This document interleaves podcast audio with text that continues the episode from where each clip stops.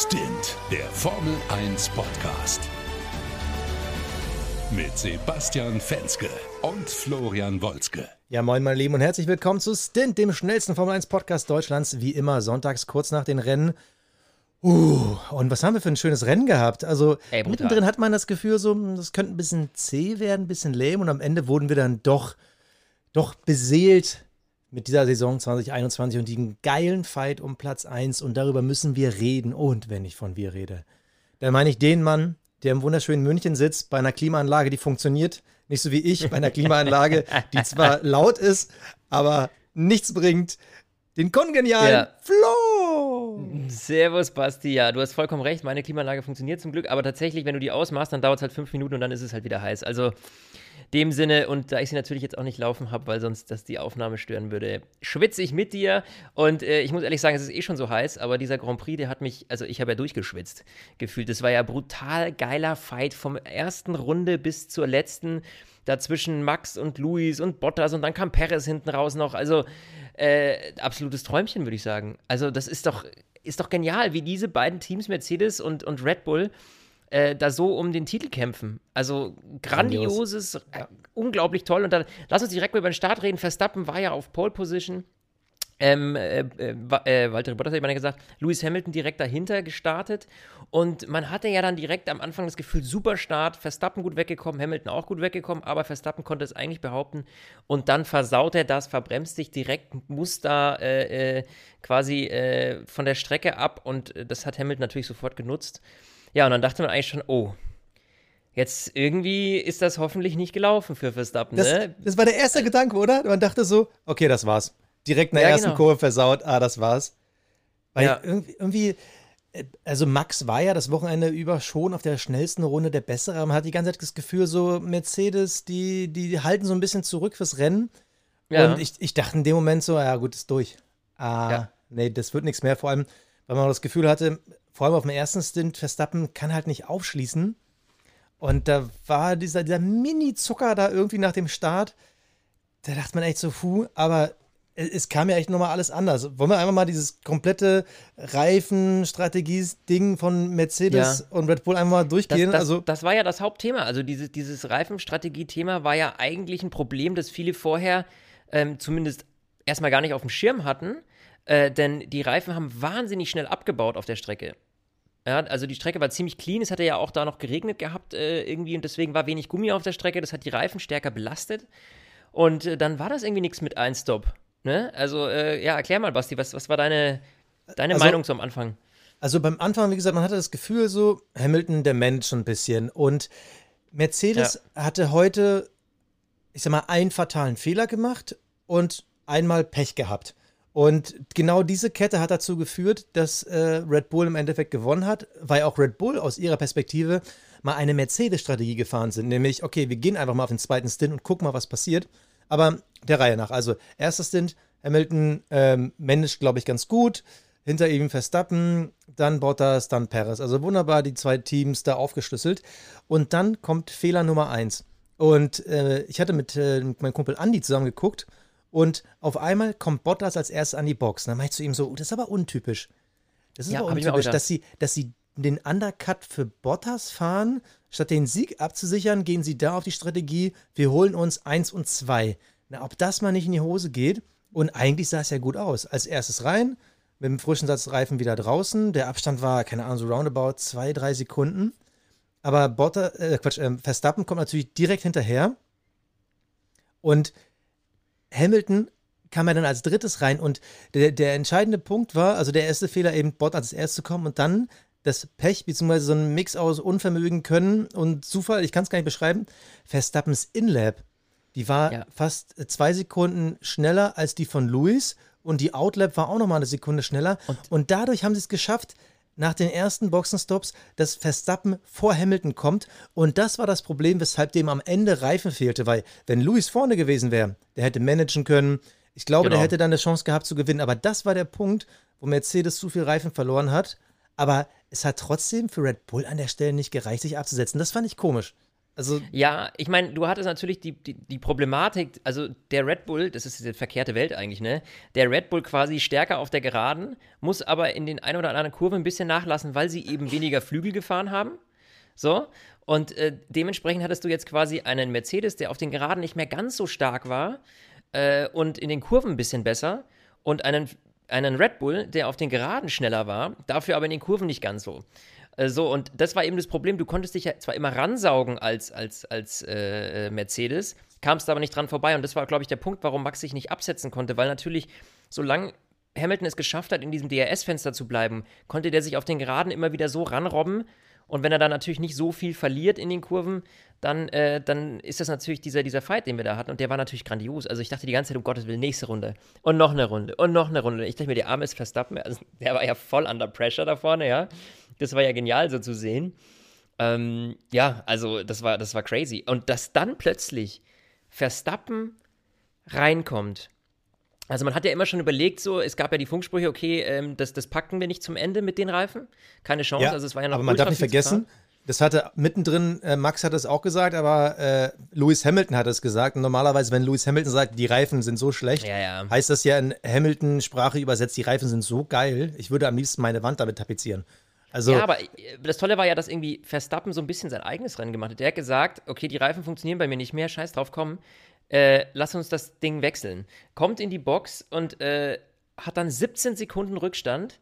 Natürlich mit frischen gelben Reifen dann mit dem, mit dem Medium nochmal richtig durchgepflügt und dann halt wirklich zwei Runden Verschluss dann den Hamilton geschnappt. Also das war ja, das war ja grandios, das war ja aber Formel 1 bei Excellence. Das, das ist das, um was ich immer, und ja, ich spreche ja immer nur aus Fernsehen, aber woran ich immer appelliert habe, man muss auch mal was riskieren, um was zu gewinnen. Und ja. erinnern wir uns an, äh, wann war es, Ungarn 2019 oder auch dieses Jahr Barcelona, wo Mercedes dann sagt, okay, wir gehen noch mal ein Stint mehr, aber wir glauben, das geht sich am Ende aus und es ist sich ausgegangen, weil sie was riskiert haben.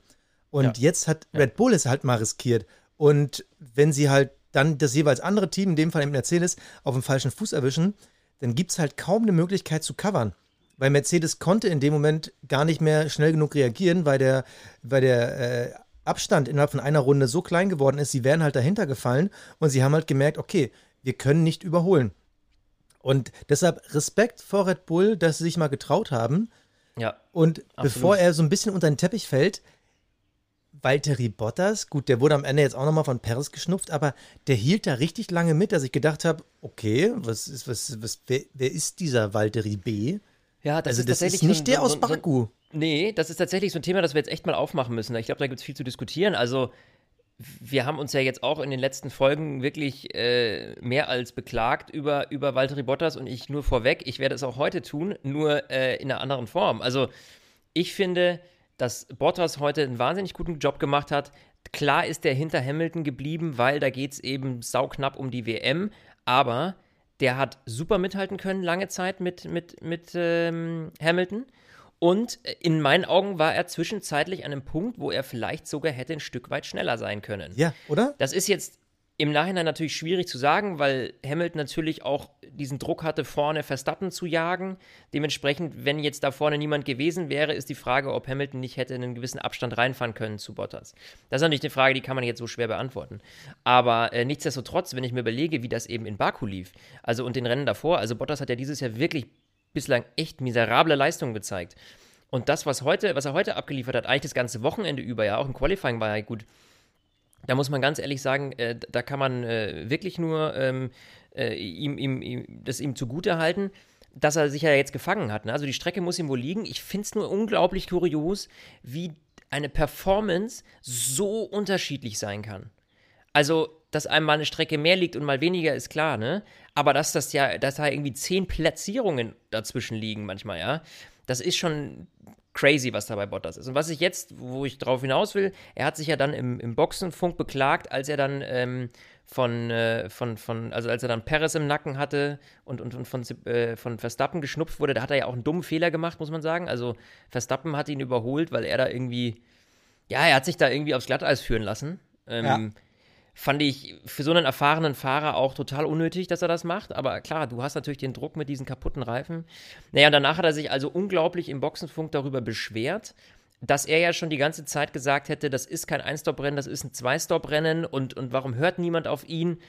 Und da hat man richtig diese, das war so diese finale Level an Frustration, glaube ich, bei ihm, der da rauskam, ne? Und das kann ich nachvollziehen irgendwie, ne? Dass man. Ja, aber, aber man muss auch das Team verstehen. Ich meine, wenn Walter Bottas Ja. sagt, warum hört keiner auf mich, dann musst du dir auch denken, so, naja, frag dich mal selber, warum keiner auf dich So, hört. da, Also, darauf wollte ich jetzt hinaus, genau. Das ist, du hast es jetzt angesprochen. Ich kann seine Frustration verstehen, aber wer auf so dünnem Eis steht wie er im Moment, ja, Ja. der sollte diese eigentlich ganz gute Leistung, die er heute abgeliefert hat, einfach schweigend nutzen äh, für sich und nicht schon wieder irgendwie jetzt einen negativen Touch da reinbringen, indem er wieder übers Team meckert. Weil am Ende des Tages ähm, ist sein Platz halt so dermaßen auf wackeligen Beinen und er muss eigentlich wirklich froh sein, wenn man ihn behält bis zum Ende der Saison. Und nicht gegen George Russell austauscht, der, by the way, äh, nur mal eben äh, mit einem Williams auf äh, Platz 12 gelandet ist.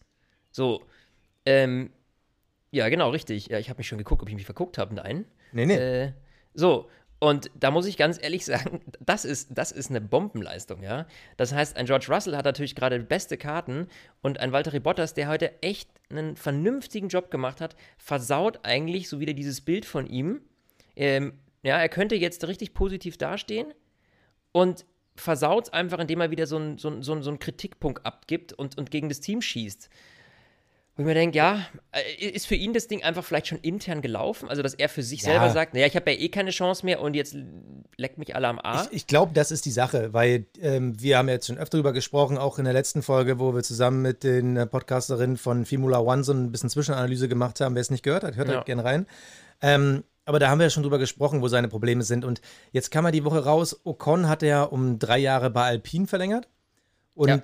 In dem Zusammenhang gab es ja Medienberichte, dass wohl Bottas schon ganz klar gesagt wurde, wir verlängern mit dir nicht. Äh, und dann ist Russell der Mann nächstes Jahr. Und aufgrund der Russell-Entscheidung hat halt Ocon gesagt, okay, alles klar, dann kann ich bei Alpine verlängern, läuft ja eh gerade irgendwie halbwegs für mich. Ja. Und ich glaube, das, es wird ihm schon bewusst sein. Ich glaube, das wird schon abgesprochen sein, weil alles andere ist Quatsch. Wir haben eben genau in der letzten Folge darüber gesprochen, warum Mercedes eben nicht bis zum Winter warten darf. Tote Wolf sagt natürlich, ja, ist noch gar nichts entschieden. Bullshit. Also es ist jetzt klar, weil du sagst mal, es war ein gutes Rennen von Bottas. Das war für, für Bottas Verhältnisse war das auch ein gutes Rennen. Ja. Wenn du jetzt nochmal das ähm, finale Tableau anguckst, Max Verstappen, Red Bull 1, Lewis Hamilton, Mercedes 2, Sergio Perez, Red Bull 3, Bottas, Mercedes 4. Das heißt, die beiden Red Bulls stehen einzeln jeweils vor den Mercedes. Das heißt, das waren schon wieder weniger Punkte für die Konstrukteurswertung. Wir reden gar nicht von der Fahrerweltmeisterschaft, sondern für die Konstrukteurswertung war das schon wieder eigentlich äh, ein richtiges Abseits, weil das ist so ein Ding, da brauchen sie halt dieses Jahr beide Fahrer, weil im Unterschied zu den letzten Jahren hat Red Exakt. Bull halt beide Fahrer. Und ähm, also eigentlich für ein richtig gutes Rennen hätte Bottas Dritter werden müssen, damit er sagen kann, okay Leute, ich gebe doch alles und schaut doch mal, was wir hier alles rocken können. Das reicht eigentlich so nicht. Und Ja. äh, Mercedes hat halt mittlerweile, ich muss gerade mal parallel nachrechnen, 37 Punkte Rückstand in der Konstrukteurswertung. Die haben heute wieder 11 Punkte verloren. Das ist viel. Und Ja. das wird halt schwierig, mit einem äh, Valtteri Bottas das wieder aufzuholen. Und also eigentlich war dieses Rennen wieder ein Argument mehr dafür zu sagen, nee, Valtteri, sorry, es reicht nicht. Guck dir an, Luis ist theoretisch um den Sieg mitgefahren. Es waren am Ende irgendwie zwei Runden, Mhm. die ihm gefehlt haben. Das hat nicht ganz hingehauen. Wäre er vor Max im ersten Stint geblieben, äh, nach dem ersten Stint, dann hätte er das Ding wahrscheinlich auch gewonnen. Und Bottas, du warst halt nie in der Situation. Weil theoretisch hätte mit seinem Undercut, er hätte, er hätte Verstappen da auch schnupfen müssen. In, in, meinen nicht. Augen, in meinen Augen war, glaube ich, der Fehler von Bottas, er hat viel zu sehr sich vorne in diesen Kampf zwischen Verstappen und Hamilton eingemischt. Also mit, der, mit, dem, mit dem klaren Wissen, er kann eigentlich an Hamilton nicht vorbei, aufgrund äh, der, der WM-Wertung, ja, da wird sofort ein Funkspruch folgen, so warum greifst du äh, Hamilton an, war aber die ganze Zeit in Hamiltons DRS-Fenster. Also ich meine, klar, er wollte da jetzt nicht groß abreißen lassen, aber hätte er dieses Fenster nicht genutzt und hätte sein Rennen gefahren, einfach ein Stück mit ein bisschen Abstand zu Hamilton, dann hätte er sicherlich am Ende auch nicht diese gravierenden Reifenprobleme gehabt. Also Hamilton hat seine Ja. Reifen deutlich besser managen können, trotz Kampf gegen Verstappen, muss man sagen, ja, trotz des Kampfs. Aber nichtsdestotrotz wäre es von Bottas schlau gewesen zu sagen, ich halte mich da jetzt mal komplett raus, fahre mein Rennen für mich und schau eben, dass ich äh, diese, diese Reifen bis zum Ende kriege. Weil da wusste er ja schon, dass die Strecke einfach Reifen frisst. Ich weiß nicht, hat er da gehofft, dass das Team direkt noch sagt, okay, wir machen jetzt auch zwei Stops mit dir? War das, das die Intention Glaub, dahinter? Aber glaube ich nicht. Aber, aber du sprichst dann macht doch keinen Punkt Sinn, an. oder? Aber das ist doch hätte, genau der Punkt. Macht das macht doch eigentlich keinen Sinn. Also für mich macht das keinen nee. Sinn. Und, und hätte er die Reifen gemanagt, er hätte gegen Verstappen keine Chance gehabt, aber er hätte vor Perez bleiben können. Richtig. Und das ist halt der Unterschied in der Konstrukteurswertung. Und das, also eigentlich fingen wir relativ positiv mit Bottas an. Umso länger wir drüber reden, muss genau. man eigentlich sagen, es war eigentlich das für ihn ungünstigste, was passieren konnte, weil er hat gezeigt, ähm, es reicht halt nach vorne einfach nicht mehr. In, egal in welchen Belangen. Es reicht nicht im Qualifying, äh, es reicht nicht im Rennen und auch von der, vom, vom Mitdenken her muss man sagen, hat er eigentlich enttäuscht. Das war jetzt ist kein er ist genau. doof oder so, sondern also, er hat einfach in der sich enttäuscht, weil er hat falsche Entscheidungen getroffen. Ja. Für mich war die Pace, Ende, die, ja. die Pace, die er fahren konnte, da kann man ihm nichts abschlagen, die war nee, die gut. war okay. Die war absolut in Ordnung. Das Problem war das lang, die langfristige Planung des Management. Das hat er nicht hingekriegt. Ähm, ja, und das finde ich irgendwie, also hat für mich null Sinn gemacht, warum er da so nah hinter, hinter, hinter Luis äh, ja, her, her, her, Kaschbald. Also, weil da kommt er eh nicht dran vorbei. Also, das würden die nicht zulassen. So, warum tust du das dann? Ähm, das macht dir ja eigentlich nur äh, Dirty Air und du hast die Reifen kaputt und am Ende fehlt dir dann vielleicht irgendwas auf, wie jetzt eben hier Perez. So, schwierig. Aber lass uns, lass uns den Themenblock mal abschließen, den man trotzdem ja. sagen muss. Max Verstappen hat ein super Rennen gefahren er war übrigens mein äh, Mega Driver. Ich habe am Wochenende drauf gezockt. Ich habe während des Rennens mehrmals gebankt. Fuck, hast du falsch gesetzt. Du Nein, er hat am Ende Punkte gemacht. Ich habe 100 Punkte mehr gemacht als du nebenbei. Ah. Ähm, aber ich habe trotzdem Fehler gemacht. Ich hatte Yuki Tsunoda in der Aufstellung, der ja mal wieder ein dunkles Wochenende hatte. Aber über die Rookies sprechen wir gleich. Lass mal trotzdem mal ein, ein Diskussionsthema anfangen. Und ich mache gleich die Schlagzeit rüber. Unser Diskussionsthema der Woche wir versuchen ja immer bei Instagram äh, ein Diskussionsthema auch mit unserer Community zu teilen. Deshalb kommt gerne zu Instagram. Ähm, wir machen es jetzt so, wir machen es immer dienstags, machen wir das große Diskussionsthema, dann haben die meisten die Folge schon gehört und wollen dann mitdiskutieren. Und Thema diese Woche, meine, wir reden ja seit Jahren irgendwie über eine gewisse Formel 1 Langweile, weil halt Lewis Hamilton so krass dominiert. Jetzt nähern wir uns langsam so einen Punkt, wo man das Gefühl hat, hey Moment, wir haben zwar geile Rennen, aber jetzt fängt an, der Verstappen zu dominieren. Mhm. Muss man eigentlich jetzt schon wieder für Hamilton sein, damit das sich nicht schon frühzeitig ausgeht? Oder muss man sagen, ist egal, Hauptsache nicht wieder Hamilton? Ich finde das sehr spannend, ja. weil auch das habe ich heute mit äh, meinem Gast im Andi besprochen und es ist eigentlich ein Punkt, der ist schwierig. Ja. Wenn, was, was denkst du? Ja, also ich muss jetzt sagen, ich meine, wir haben jetzt äh, Jahre äh, Hamilton-Ära und ich bin einfach froh, wenn irgendwie, also ich gönne es diesem Max Verstappen unglaublich. Deswegen wäre ich jetzt auch nicht schade drum, ähm, wenn der irgendwie drei Rennen vor Schluss den Sack zumachen würde, ja, mal angenommen. Aber natürlich, je spannender das bleibt, also wenn jetzt nächste Woche wieder ein Hamilton gewinnt und wieder aufholt und die irgendwie, das ist natürlich die absolute, das ist das, das Nonplusultra, was man sich, glaube ich, als Fan wünschen kann, vom Spannungsfaktor her. Ja, also natürlich, wenn irgendwie das letzte Rennen dann entscheidet, äh, am besten noch mega spannend, ähm, so ein Rennen wie heute, das wir hätten, der dann, äh, das dann die EWM entscheidet. Ja? Also irgendwie zwei Runden vor Schluss wird die EWM entschieden. Das wäre natürlich der absolute Traum. Also da bin ich schon der festen Überzeugung, dass natürlich äh, am schönsten wäre, wenn die relativ gleich aufbleiben würden. Ja. Ähm, also, also würdest du dann aber schon sagen, dass man dann vielleicht schon ein Vierteldaumen mehr dann für Hamilton beim nächsten Rennen drücken müsste, damit Max Verstappen da nicht schon zu viel ja, Vorsprung aufbaut, äh, weil das ist nämlich mein Gedanke. Also gut, ich war ja schon immer Hamilton-Fanboy, das gebe ich auch zu, auch wenn die meisten Leute ihn doof finden. Aber ich bin gerade so, ich freue mich total für Max Verstappen, aber ich will nicht, dass da jetzt schon eine zu große Lücke kommt, weil ich finde diese Saison einfach so geil. Dass ja. halt wirklich auf der Strecke um den ersten Platz gefeitet wird, finde ich mega super. Und beide hatten jetzt jeweils drei Siege richtig klasse. Hamilton hätte sogar beinahe in Baku vielleicht sogar noch einen geholt. Also darf man nicht vergessen, dass das ja eine Glück und äh, Verzweiflung so eng beieinander. Hätte Hamilton in Baku nicht den Magic Button gedrückt, dann würde er heute wahrscheinlich immer noch mit 13 Punkten die WM anführen. Also jetzt äh, ist es 12 Punkte Vorsprung für Verstappen. Also was für eine geile Saison. Jetzt kommt aber zweimal Österreich, was die letzten Jahre schon eigentlich Red Bull-Strecke war. Richtig. Und äh, ich hoffe mir da nicht zu viel Eintönigkeit und ich ja, habe im Gefühl, dass wir den einen Punkt noch machen, ich habe im Gefühl, dass der Paris von hinten halt langsam aufholt.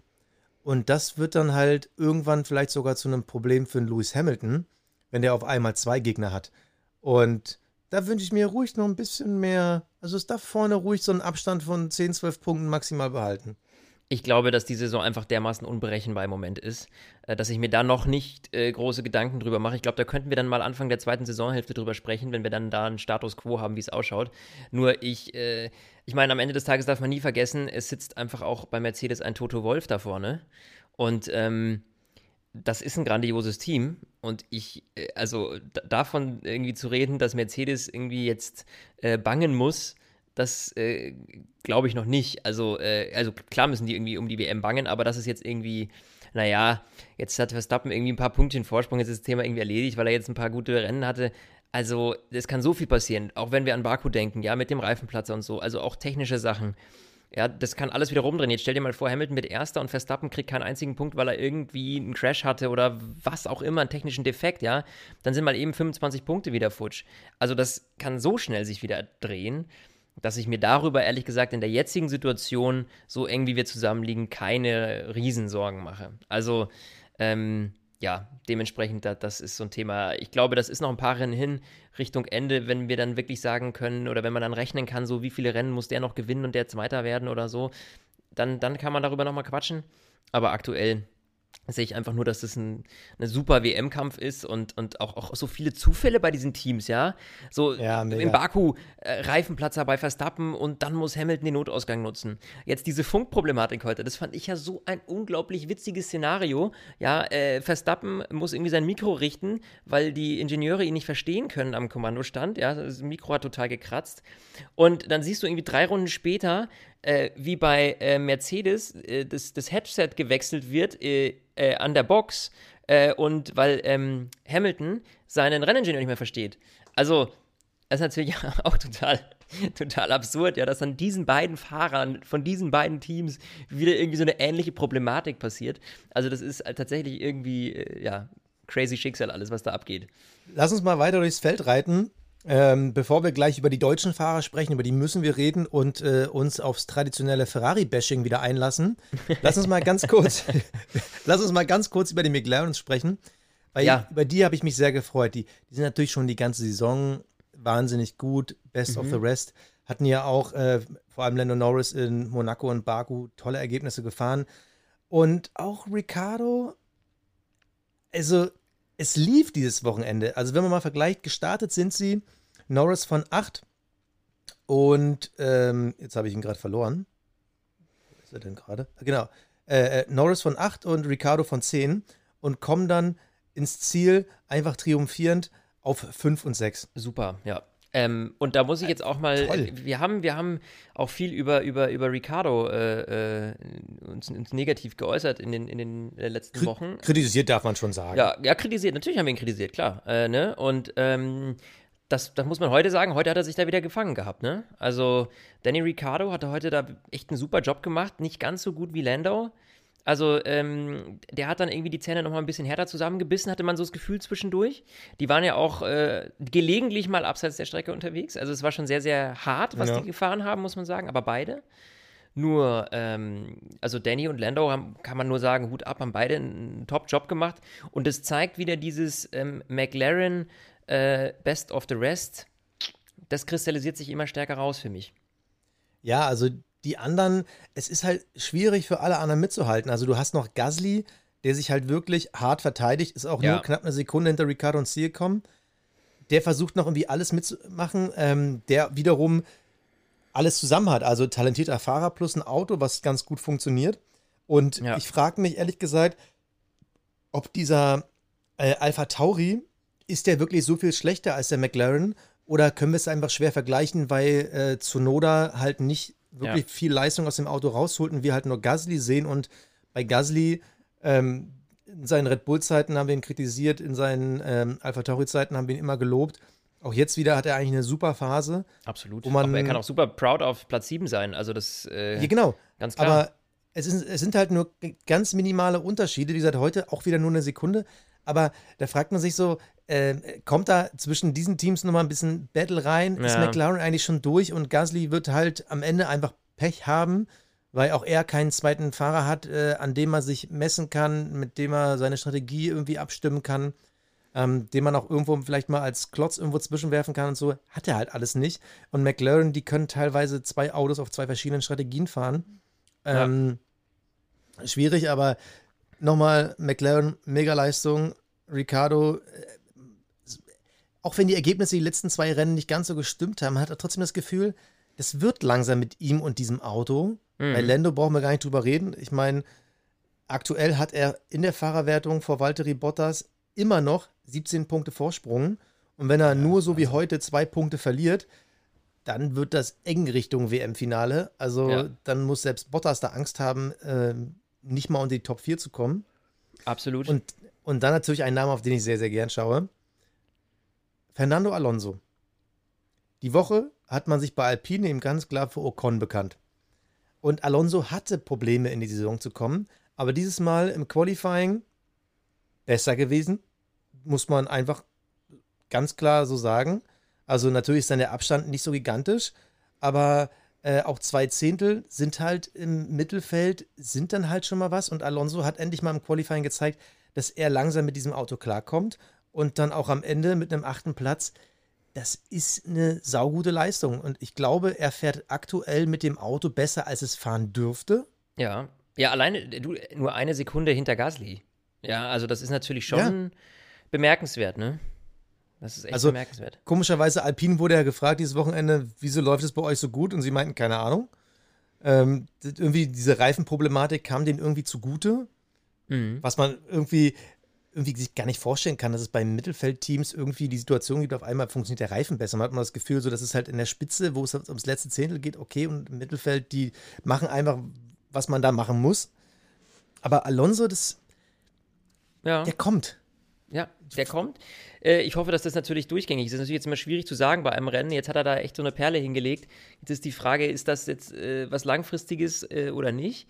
Aber äh, zumindest könnte man es von ihm erwarten. Das muss man mal ganz klar sagen. Ja, ja gut, aber in Baku äh, ist er auch schon ein super Rennen gefahren. Ja. Das darf man nicht vergessen. Und da, also man hat ihn ja schon so ein bisschen abgeschrieben, weil die ersten, man muss einmal sagen, die ersten fünf Rennen zweimal nur in die Punkte gefahren.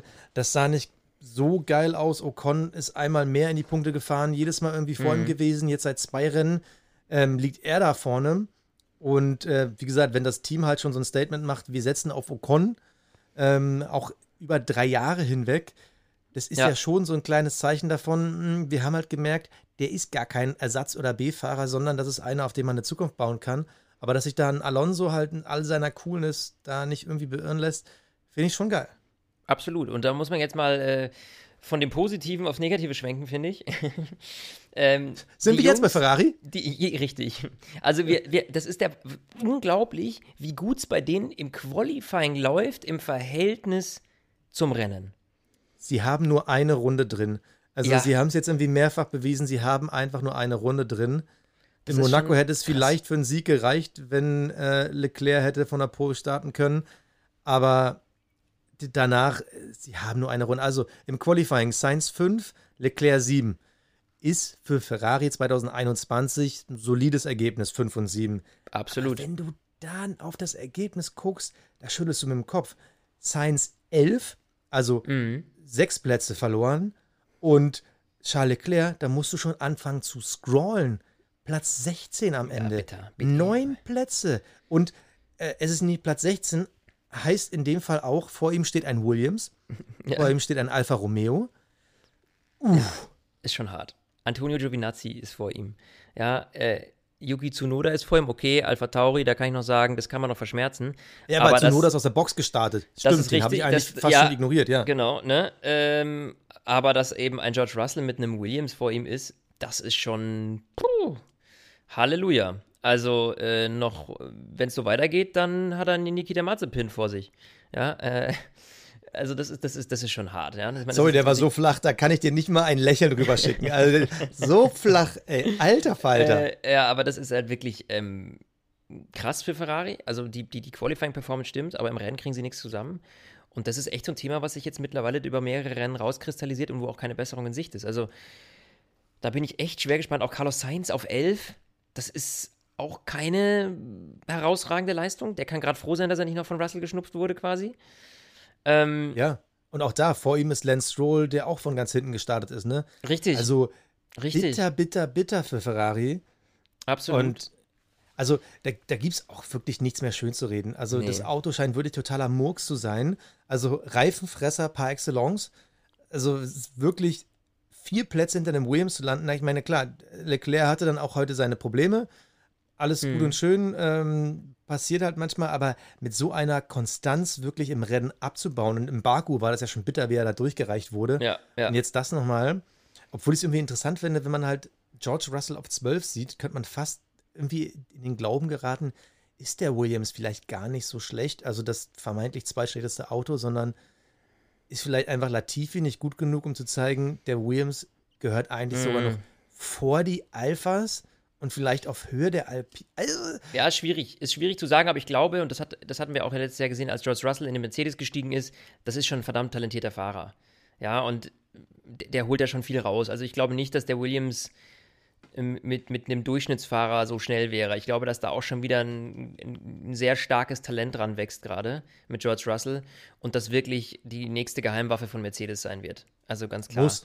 Dementsprechend, ähm, unabhängig von Latifis Leistung, die ich schwierig finde einzuschätzen, eben weil es Aaron Williams ist und ne, man ist es ja gewohnt, dass die hinten sind, äh, aber was Russell da rausholt, ist schon bemerkenswert. Also ich kann mir nicht vorstellen, dass ein Williams eben äh, äh, so gut ist und dementsprechend glaube ich schon, dass das auch äh, hauptsächlich an, an, an, George Russell liegt. Ähm, ich würde sagen, gucken wir mal auf die, auf die deutschen Fahrer. Ja? Lass uns unsere German Watch ja. machen. Mick, Probleme am Wochenende, lief nicht so rund alles, aber er konnte trotzdem Mazepin äh, hinter sich lassen jetzt dann am Ende des Tages. Ja, ja, lag aber auch daran, dass er früher gestoppt ist. Also ja. die hatten ja am Anfang eine leichte Keilerei miteinander. Ja. War jetzt nicht so schlimm wie in Baku, aber man merkt schon, dass es da keine internen Agreements gibt. Ja, und das Verhältnis wird ernster, habe ich so das Gefühl. Also gerade nach der Geschichte in Baku, ja. wo er da, da gezuckt hat, der Mazepin, und äh, bei, bei 300 Sachen irgendwie da fast was in die Hose gegangen wäre bei den beiden, äh, da muss man sagen, ich glaube, die sind sich nicht mehr ganz so grün wie vielleicht noch zu Anfang, ja. Also äh, klar, da versucht man natürlich, jetzt ist die, die Eingewöhnungsphase vorbei im Team, jetzt muss geliefert werden und da du natürlich den einzigen aktiven Gegner, den du hast als Haas-Team, ja, ähm, also wenn es mal richtig gut läuft, dann schnupst man mal einen Williams, aber maximal. So, das heißt, das Einzige, was du am Ende erreichen kannst, ist besser zu sein als dein Teamkollege. Und dementsprechend ist natürlich dieser interne Kampf da jetzt gerade extrem hoch. Äh, also ich, ich, ich glaube auch, also da äh, ist es nicht ganz so rosig zwischen den beiden. Ne? Obwohl Mazepin einfach mit stumpfem Waffengefühl kämpft, weil ihm einfach da die Qualität fehlt. Was ich aber sagen muss, ähm, da, da, wurden wir auch übrigens ein, zwei Mal ja mittlerweile schon bei Instagram kritisiert, weil wir Mick Schumacher sehr früh gehypt haben und äh, Mazepin schon sehr früh, gut, aber es hat ja die ganze Welt schon sehr früh ausgebuht haben. Mittlerweile muss man zu allen drei Rookies sagen, also sowohl zu Noda, Mazepin als auch Mick Schumacher, die sind dieses Jahr halt noch sehr zappelig. Also mhm. alle hatten jetzt schon irgendwie jeweils dreimal an einem Rennwochenende ihr Auto massiv weggeworfen. Mick Schumacher halt jetzt äh, wieder im Qualifying.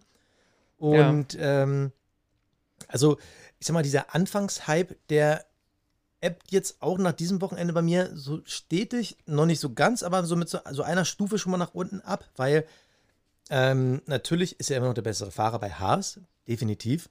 Aber äh, keine Ahnung, irgendwie dieses, oh, ist der krass und der kommt da aus dem Nichts. Der, ja. Dieser Moment ist bei mir so ein bisschen weg. Fühlst du ähnlich? Ja.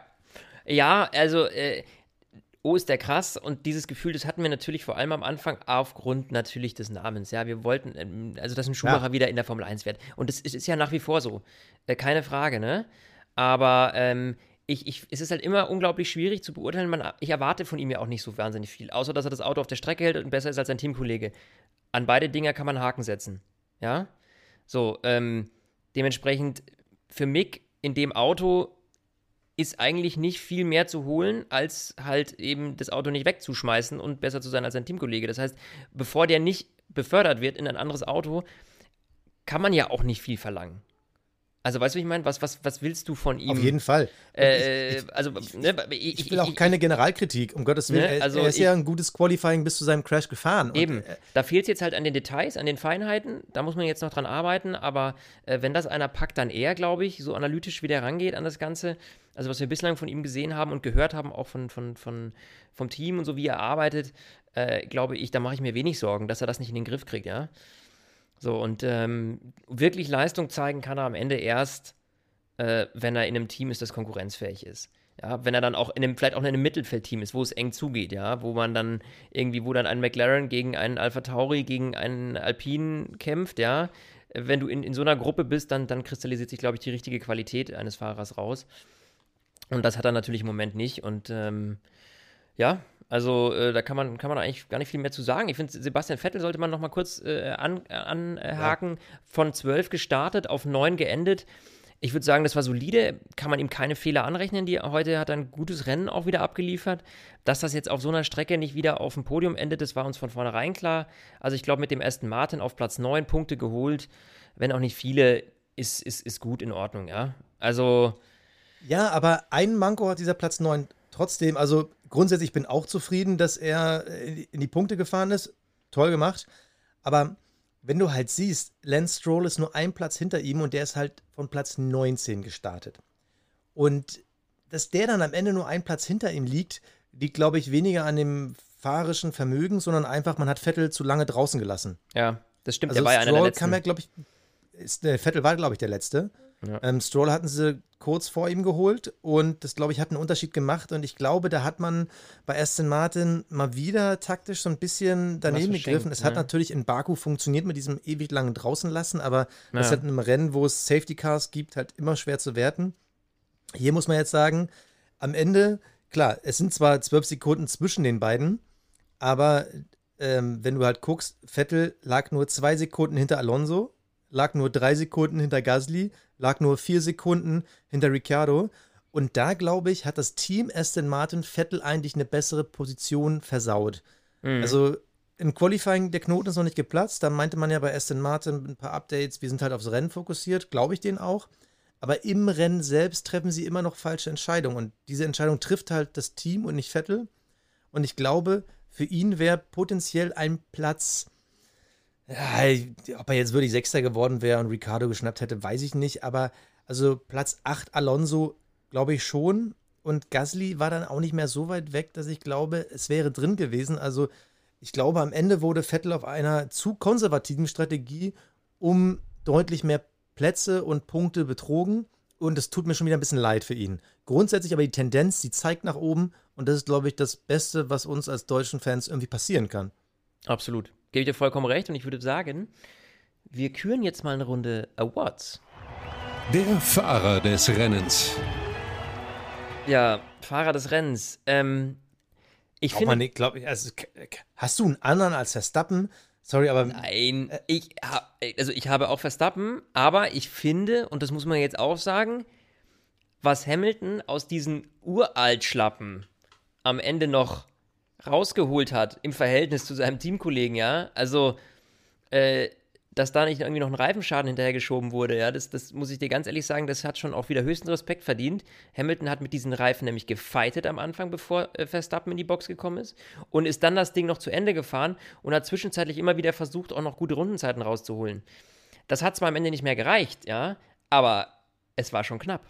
So, und da ja. muss ich ganz ehrlich sagen, dieses Management und das äh, muss man ihm hoch anrechnen, auch wenn für mich der ausschlaggebende Punkt dann der Sieg war, den Verstappen da noch rausgeholt hat, dass es Max Verstappen ist, weil Verstappen hat auch einen Fehler gemacht. Am Anfang äh, die, dieser Verbremser in der Kurve, er hätte vielleicht gar nicht erst in diese schwierige Situation kommen müssen. So. Hast du recht. Ja, mhm. Das darf man nicht vergessen. Also ich gebe auch den Fahrer des Rennens Max Verstappen, einfach aufgrund des Sieges am Ende, dass er es doch noch gepackt hat. Aber ich will nur sagen, es war für mich schon sauknapp, weil Lewis da einfach einen grandiosen grandioses Rennen auf diesen alten Schlappen gefahren ist. Und, und äh, der ist immer dran geblieben an Verstappen. Also de dem kann ich da nichts, ähm, Verzeihung, nichts ankreiden, ja. Dementsprechend, ähm, ja, Max Verstappen, aber knapp gefolgt von Lewis Hamilton.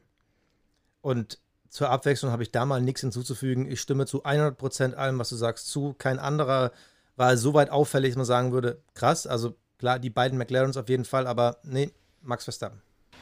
Der Cockpit Klaus. Ja. So, und da, da muss ich jetzt mal, also nochmal unseren Ferrari-Rant unterstreichen. Sorry, aber äh, lieber Charles. Charles. Charles. Platz 16. Platz 16, ist das dein fucking Ernst? Also, sorry, dieser Ferrari ist bestimmt einer der schlechtesten Ferraris der vergangenen Dekade. Nee, es wird sogar der schlechteste sein. Sogar noch schlechter als die letzten, ja. äh, das letzte Jahr.